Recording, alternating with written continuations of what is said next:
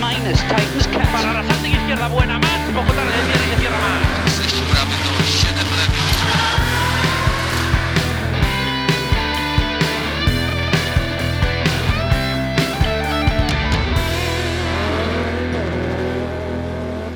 Dzień dobry, witajcie po przerwie. No, musimy sobie troszkę pogadać, bo na horyzoncie jedna z najbardziej legendarnych imprez, mm, a druga tuż za nami. Od czego zaczynamy, Piotrze? No zaczniemy chyba od e, rajdu Wysp Kanaryjskich. E, Przeniesiemy się ogólnie w te cieplejsze rejony Europy dzisiaj. E, W ostatni weekend zakończył się rajd Wysp Kanaryjskich, trzecia runda Mistrzostw Europy 2022. E, Rajd za nami, zdominowany przez e, hiszpańskie załogi. Jak Ci się podobała rywalizacja? Jestem troszeczkę rozczarowany, gdyż mój faworyt, Efren Jarena, mimo wszystko, no, liczyłem na więcej. No, pojechał taktycznie, myślę, i e, utrzymał prowadzenie w Mistrzostwach Europy, bo w dalszym ciągu jest na pierwszym miejscu po tych trzech rajdach. E, Nils Solans e, z kolei jest takim kierowcą chyba bardziej w tej chwili zdecydowanym e, i ofensywnym. E, Wygrał e, rajd e, w Portugalii, otwierający sezon. E, Azory, e, no niestety nie wystartował z powodu braku pieniędzy, e, a teraz e, kolejny wygrany rajd w jego wykonaniu. Czy myślisz, że będziemy świadkami e, kontynuacji tego pojedynku na polskich szutrach? No, mam taką I nadzieję. Chciałbym się inaczej zapytać, czy myślisz, że y, Solansowi uda się zebrać budżet, by wystartować w Polsce? No, to będzie gwarancja, jeśli mu się oczywiście uda zdobyć e, pieniądze, będzie to gwarancją jeszcze lepszej rywalizacji w Mistrzostwach Europy, a na to przecież e, liczymy. E, Nie wiemy, jak będzie z polskimi kierowcami. No, wystartowało kilka polskich załóg na Wyspach Tak, Kanaryjskich. cztery załogi. Cztery załogi, trzy w Rally 2, jedna w Rally 3. No i chyba tutaj no nie będziemy e, w jakiś sposób e, wybielać, ewentualnie tutaj na, nakręcać e, osiągnięć naszych polskich załóg, no bo były przeciętne te występy. No nie licząc oczywiście spektakularnego dachowania Grześka Grzyba.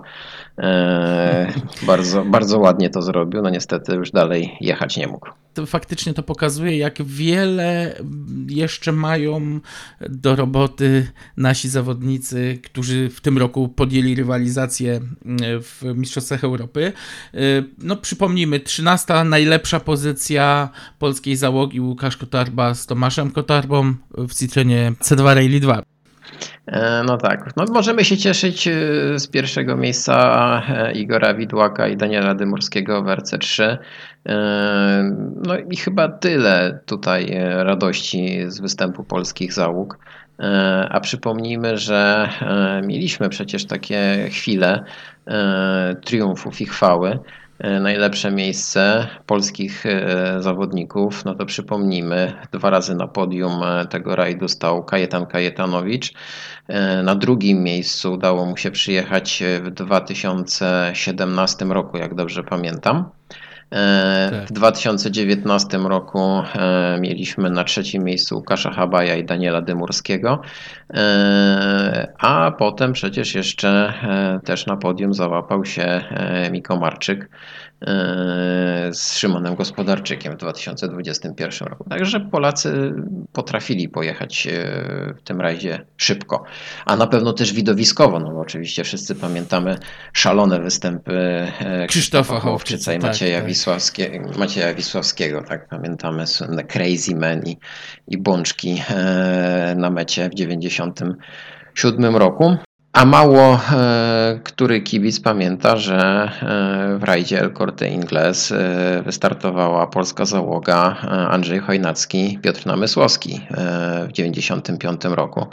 E, I to oni byli pierwszymi Polakami w tym rajdzie przed Krzyśkiem Hołowczycem. Tak, słynna załoga Teleekspresu, ale ten start nie zakończył się tak, jakby sobie tego życzyli zawodnicy. No niestety zakończył się poważnym wypadkiem i uszkodzeniem N-grupowego eskorta.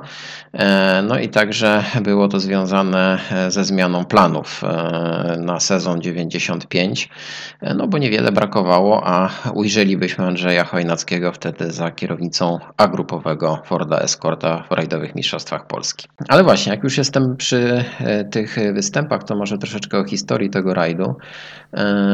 Rajd przez polskich kibiców chyba zapamiętany jako rajd El Corte Inglés. E, nazwa się wzięła od tytularnego sponsora, którym były domy towarowe. Są, bo one e, istnieją do dzisiejszego dnia. Taką ciekawostką jest fakt, że e, jedną z żon bądź partnerek, ja już w tym momencie nie pamiętam, jednego z współzałożycieli, notabene Kubańczyka, była Polka. I to ona tak naprawdę pchnęła go właśnie w wir rozkręcania biznesu związanego z domami towarowymi.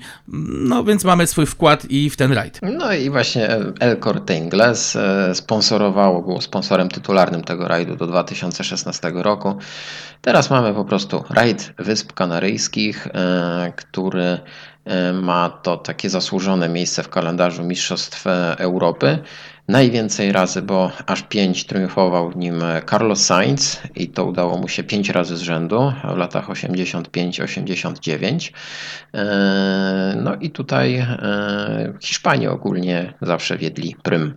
E, Jesus Puras, Jose Maria Pons, no i wielu, wielu innych kierowców, którzy na tych asfaltach krętych, raz suchych, raz, raz mokrych, czuli się najlepiej. Wspominając lata 80., ten rajd był takim przedmurzem do tego asfaltowego rajdowania dla um, wielu Hiszpanów. No nie oszukujmy się, sporo osób spoza um, Hiszpanii przyjeżdżało tam próbować swoich sił, więc to no, fajny taki poligon do do próby na asfalcie. Ja przyznam szczerze, że ja bardzo lubię e, oglądać ten rajd. Kilkukrotnie miałem, miałem przyjemność e, oglądać rywalizację i, i za każdym razem jestem w absolutnym szoku, widząc zmienność tej nawierzchni, że ona w jednej chwili potrafi być niesamowicie przyczepna, e, a w niektórych partiach jest śliska niczym podkrakowskie odcinki specjalne. Tak, przyznaję, w 2019 roku miałem okazję być tam osobiście. Ten rajd jest jest taki dokładnie jak mówisz, nieprzewidywalny. E, ten wyspiarski klimat e, i, i, i, pogoda, która towarzyszy temu rajdowi jest e, zmienna. My wszyscy pamiętamy właśnie te słoneczne odcinki, specjalne skąpane w słońcu, upalną niemalże pogodę, ale rzeczywiście, kiedy przenosimy się tam wyżej w mhm. góry, pogoda zmienia się diametralnie, jest mgła, jest wilgotno, mm, naprawdę bardzo łatwo wypaść z trasy e, I, i, i, to też towarzyszy tym wszystkim innym rajdom na wyspach, czy, czy, czy rajd Madery, czy rajd Azorów. Właśnie to jest taki klimat, e, który e, jest tylko i wyłącznie tam. To jest miejsce też no, warto tam pojechać, myślę, jeżeli polscy kibice planują jakieś takie bardziej e, egzotyczne wypady, no to na pewno e, z pewnością mogę zaproponować rajd Wysp Kanaryjskich. I można to połączyć z wakacjami. Naprawdę fajny okres, bo w tym czasie jeszcze nie ma wielu turystów, natomiast już jest ciepło i bardzo przyjemnie. Wróćmy jeszcze na chwilę do rywalizacji. E, podium, Solans, Jarena, Bonato. No, ale, ale przypomnijmy, że Raid jednak miał swojego cichego bohatera w postaci Luisa Monzon, który też wbił się w pewnym momencie pomiędzy um, Jarenę i Solansa. Raid miał w ogóle czterech liderów, bo no okej, okay, Simon Wagner no to e, taki bardziej wypadek przy pracy. Natomiast e, później postawa Monzona jak najbardziej na, na plus. To tutaj ten legendarny Monzon e, pokazał e, klasę. E, tych e, załóg, które w tym roku mogą kandydować e, do tytułu Mistrza Europy, było trochę więcej, ale chyba rzeczywiście tak bardziej to wszystko się zacznie klarować w trakcie tego sezonu. Polski czy wywróci klasyfikację? Zobaczymy. E, wiemy, że jedzie w tym rajdzie Mikołaj Marczyk e, i Szymon Gospodarczyk. E, cieszymy się bardzo z tego. Ja się cieszę, że przynajmniej jeden z nas tam będzie, bo wiem, że planujesz wyjazd na Mazury. Tak. E, więc będziesz relacjonował to, e, mam nadzieję, niemalże na żywo. Postaram się, postaram się nie zawieść twoich i, i, i słuchaczy nadziei i nie zrobić tego gorzej niż ty w zeszłym roku, bo faktycznie zrobiłeś No właśnie, wymienimy się, tak, Tak. wymienimy się właśnie. Ja byłem w zeszłym roku, ty pojedziesz w tym roku i myślę, że coś ciekawego uda ci się stamtąd e, przywieźć. Faktem jest, że przyglądając się mm, klasyfikacji Mistrzostw Europy, trzeba tutaj przyznać, że y, typowo południowy charakter nabrały te mistrzostwa. Y, Jak nie Hiszpanie, to Portugalczycy lub Włosi, więc y, zobaczymy, jak to będzie wyglądać. Ja nie sądzę, żeby e, tutaj rajd polski wywrócił tą klasyfikację e, do góry kołami. Natomiast jak będzie, to zobaczymy. Ciężko mi powiedzieć, wiesz co, ja bym jednak y, upatrywał takiego lidera w Efrenie. Y, Myślę, że on y, i Sara Fernandez y, no, postarają się tym razem zdobyć tytuł. Y, I, i, I trzymam za nich kciuki. Jest determinacja i są się- pieniądze na to przede wszystkim. Nie oszukujmy się, że Tak, MRF. oby, oby, oby im się udało. No, w zeszłym roku drugie miejsce, tak, wspomniałeś o tym zespole MRF, e, e, no, bardzo prężny zespół. Trzy załogi wystartowały w barwach e, tego producenta opon i tutaj wsparcie finansowe będzie na pewno istotne. Nie oszukujmy się, to jest hinduski producent, który, e, za którym stoi olbrzymi budżet. E, Oni też walczą w tym momencie o to, żeby e, podbić Europę mm, swoimi produktami i zobaczymy. No, myślę, że i determinacji nie zabraknie. Mm, Samochód mają naprawdę świetnie przygotowany.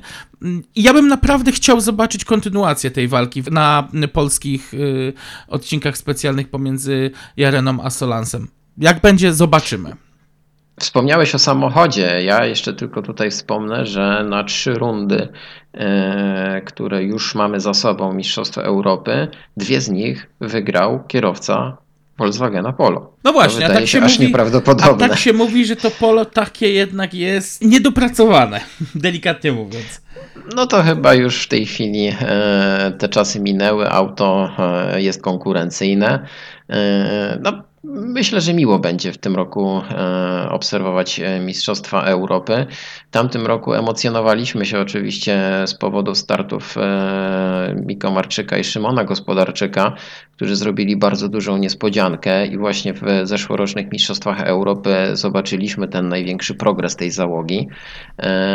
To nas najbardziej cieszyło.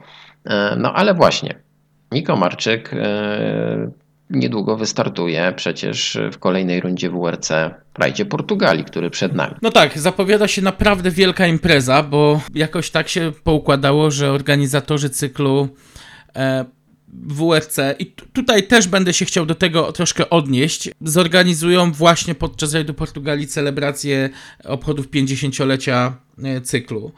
Ja natomiast straszliwie żałuję, że jest to tak słabo nagłośnione i odnoszę takie troszkę wrażenie, że nie wiem, może mylne, że promotor całego cyklu, który w tym momencie ma również pod sobą Mistrzostwa Europy, no ma jakiś taki troszkę problem z komunikacją pewnych rzeczy. Owszem, y, w środowisku poszło to pocztą pantoflową, jakieś tam medialne informacje poszły, natomiast kurczę, ta, ta cała, te całe obchody są tak nienagłośnione w mojej ocenie, dokładnie w taki sam sposób, jak bagatelizowane są dzisiaj Mistrzostwa Europy.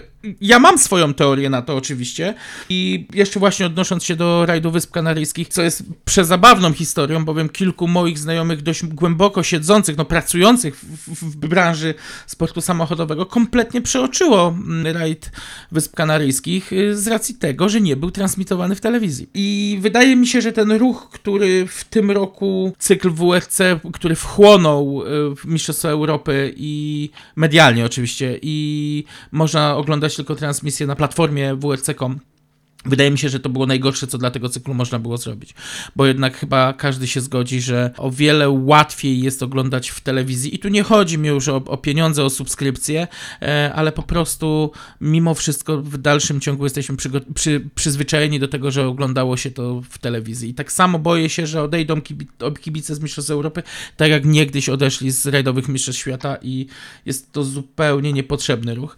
Więc coś tam chyba nie gra za bardzo w tej machinie medialnej. Zjawisko, o którym mówisz, to jest e, temat na e, zupełnie odrębną rozmowę. E, nie jest to dobre. Nie jest to dobre ogólnie dla rajdów. W dalszym ciągu ta promocja tego sportu, nawet na najwyższym szczeblu, kuleje. Nie jest taka, jaka powinna być, ewentualnie taka, jaką sobie wyobrażamy. A właśnie, ale rajd Portugalii to jest przecież jeden z najbardziej zasłużonych rajdów dla cyklu rajdowych Mistrzostw Świata jest w tym e, cyklu od samego początku. E, w latach 60., dokładnie w 67 roku rozegrano e, po, po raz pierwszy rajd Portugalii. To też jest kawał historii bo przecież przewijały się tam niesamowite nazwiska, wiele narodowości. Rekordzistą jest, e, jeżeli chodzi o zwycięstwa, Marco Allen e, i Sebastian Ogier. Obaj mają e, po pięć zwycięstw w tym rajdzie. No i Sebastian Ogier stoi przed możliwością zwiększenia tej liczby zwycięstw, no bo przecież chyba Właśnie on i Sebastian Lep są na ustach wszystkich, bo znowu dojdzie do wielkiego pojedynku. Mimo wszystko dla mnie większym bohaterem tego rajdu jest Marku Allen. Przepraszam, jestem stary, może dlatego. I jakoś. Nie, dla mnie też, okej, okay, ale. I jakoś właśnie chciałem się odnieść do, do, do, do tamtej epoki, bo jeszcze o jednej rzeczy trzeba wspomnieć, że jest to rajd, który e, pomimo tego, że mm, jest jednym z najbardziej zasłużonych pod kątem sportowym, to jest też e, rajdem, który stał się przyczynkiem do e, likwidacji grupy B. Mm, to jest właśnie ta impreza, która stała się tym gwoździem do trumny tych rajdowych super samochodów przez swoją tak, organizację tak naprawdę.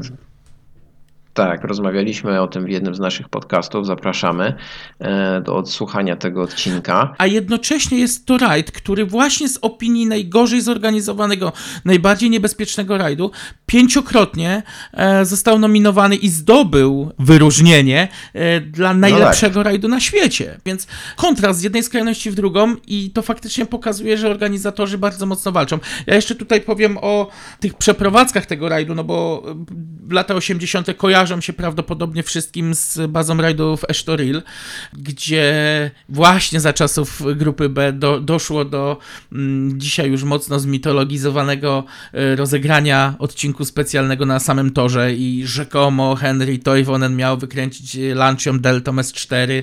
E, czas, który dawałby mu mm, siódme miejsce w y, Grand Prix Estoril e, Formuły 1 tylko że nikt nie brał tego pod uwagę, to tak mówię, y, wszystko się zmitologizowało, nikt nie brał tego pod uwagę, że tak, owszem, tak było, tylko e, Grand Prix Estoril y, w 86 roku rozgrywane było w deszczu, a rajd, odcinek specjalny miał rozgrywany w pełnym słońcu i po bardzo przyczepnym asfalcie, więc y, no, taka troszkę półprawda. Natomiast yy, odnośnie tej lokacji rajdu, yy, ona kilkukrotnie zmieniała miejsce i co ciekawe, w większości przypadków było to podyktowane względami turystycznymi, to znaczy portugalska agencja turystyki bardzo ściśle, ściśle współpracowała z organizatorami rajdu tak, żeby rajd był atrakcyjny właśnie dla turystów, żeby można było promować, promować region. Stąd też właśnie przeprowadzka do Algarve, notabene miejsca, w którym zadebiutowało rajdowe auto Audi Quattro z Hanu Mikolą za, za kierownicą w rajdzie Urbi Belalgarw. Ale okej, okay, dobra, koniec historii.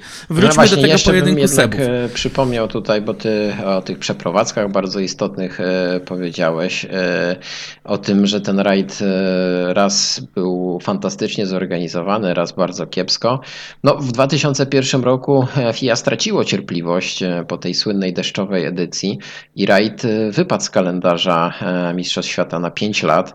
E, wrócił tam dopiero w 2007 roku. E, no, prawie nieprzerwanie jest e, rozgrywany do dziś w kalendarzu WRC. Mówię prawie, bo w 2020 roku no niestety został odwołany z powodu pandemii. Ale mm, też trzeba wspomnieć tutaj o startach polskich zawodników, no bo wszyscy przecież pamiętają start Janusza Kulika, Krzysztofa Hołowczyca czy Macieja Stawowiaka, ale najlepszym miejscem polskiego e, zawodnika to było e, dziewiąte miejsce E, Roberta Kubicy w 2015 roku. Także też warto o tym pamiętać.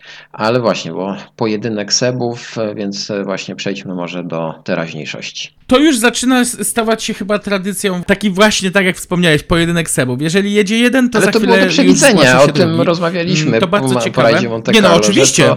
To, to, znaczy to jest jakiś syndrom, syndrom Seba, ale myślę, że syndrom Seba właśnie występuje bardziej u Ożie, E, niż u Leba. Mam wrażenie, że Leb... No on jest w cieniu, tak. on jest w cieniu Leba, to się nie oszukujmy. On Tutaj... ma troszkę kompleks Sebastiana Leba. Tak, dokładnie i tutaj akurat to chyba jest większy problem Sebastiana Ożie niż Leba. Myślę, że Leb jest bardziej wyluzowany w tym temacie, chociaż będzie chciał pojechać tak szybko jak tylko potrafi, a potrafi wiele szczerze powiedziawszy, myślałem, że będzie więcej entuzjazmu po szutrowych testach, jeśli chodzi o Sebastiana Leba.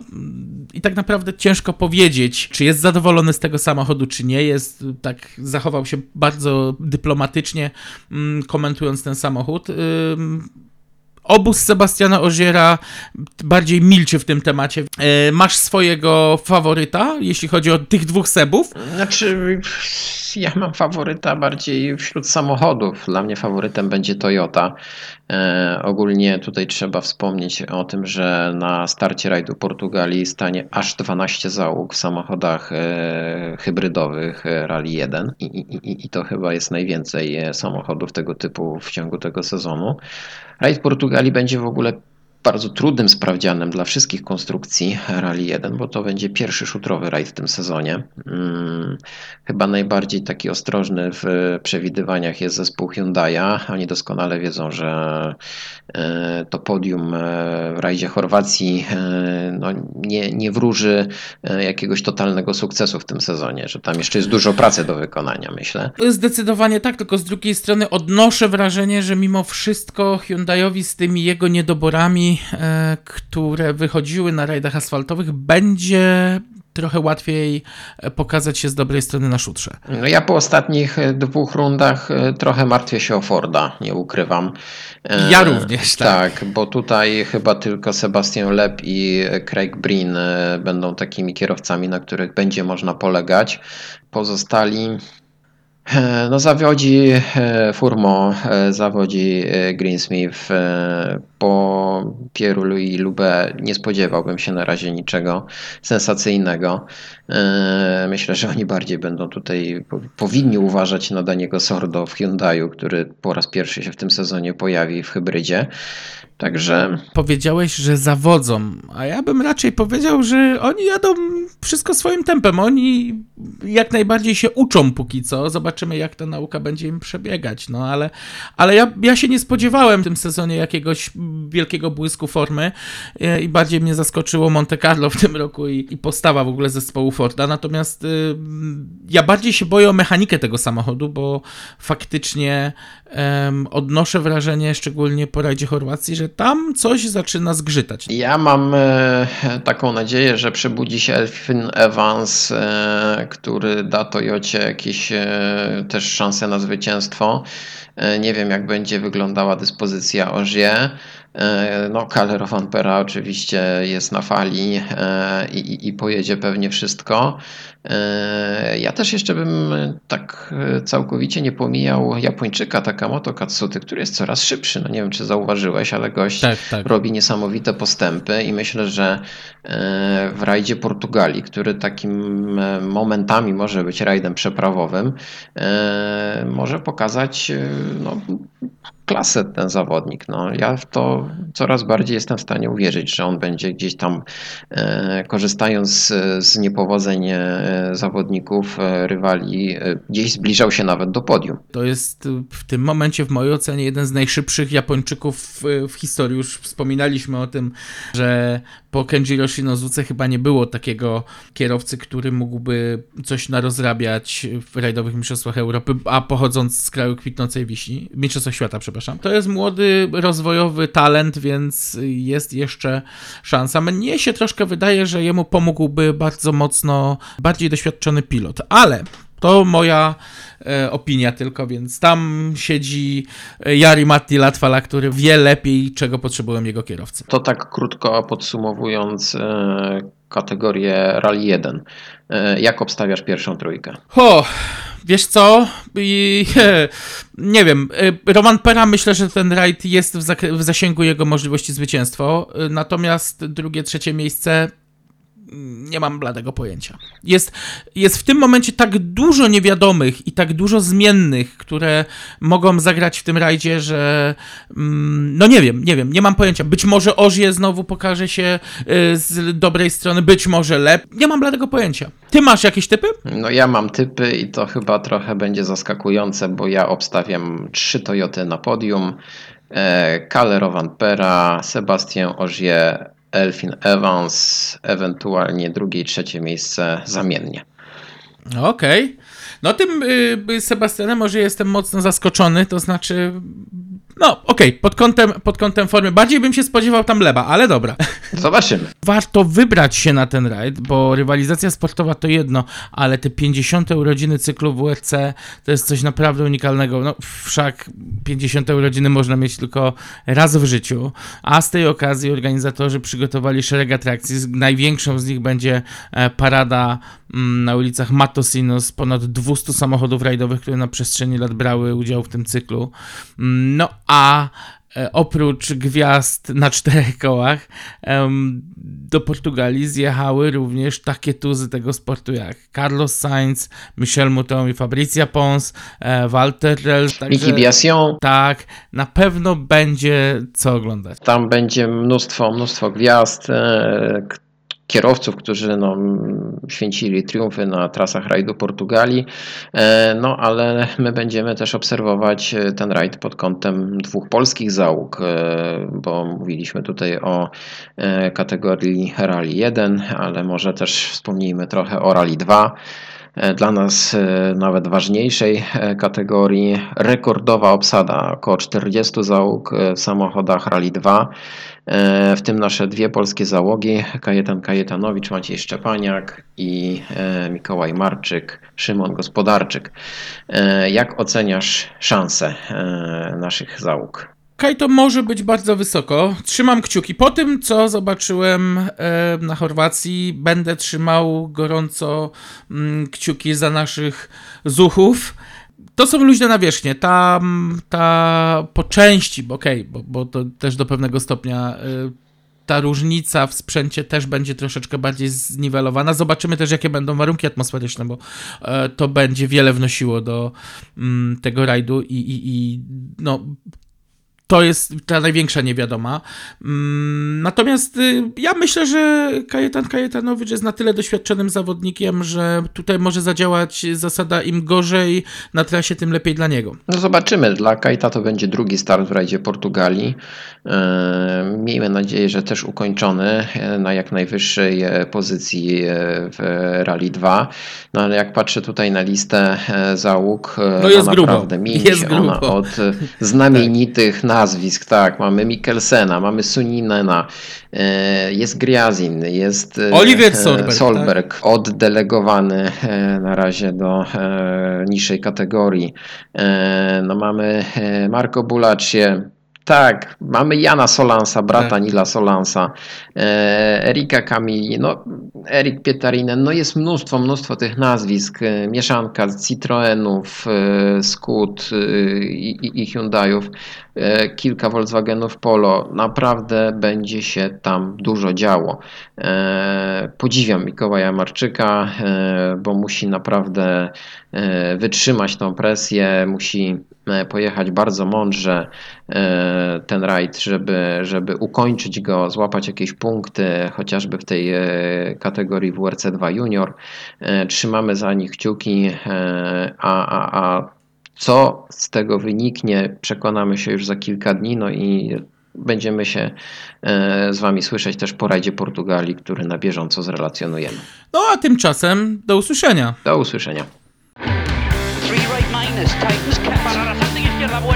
Bogotá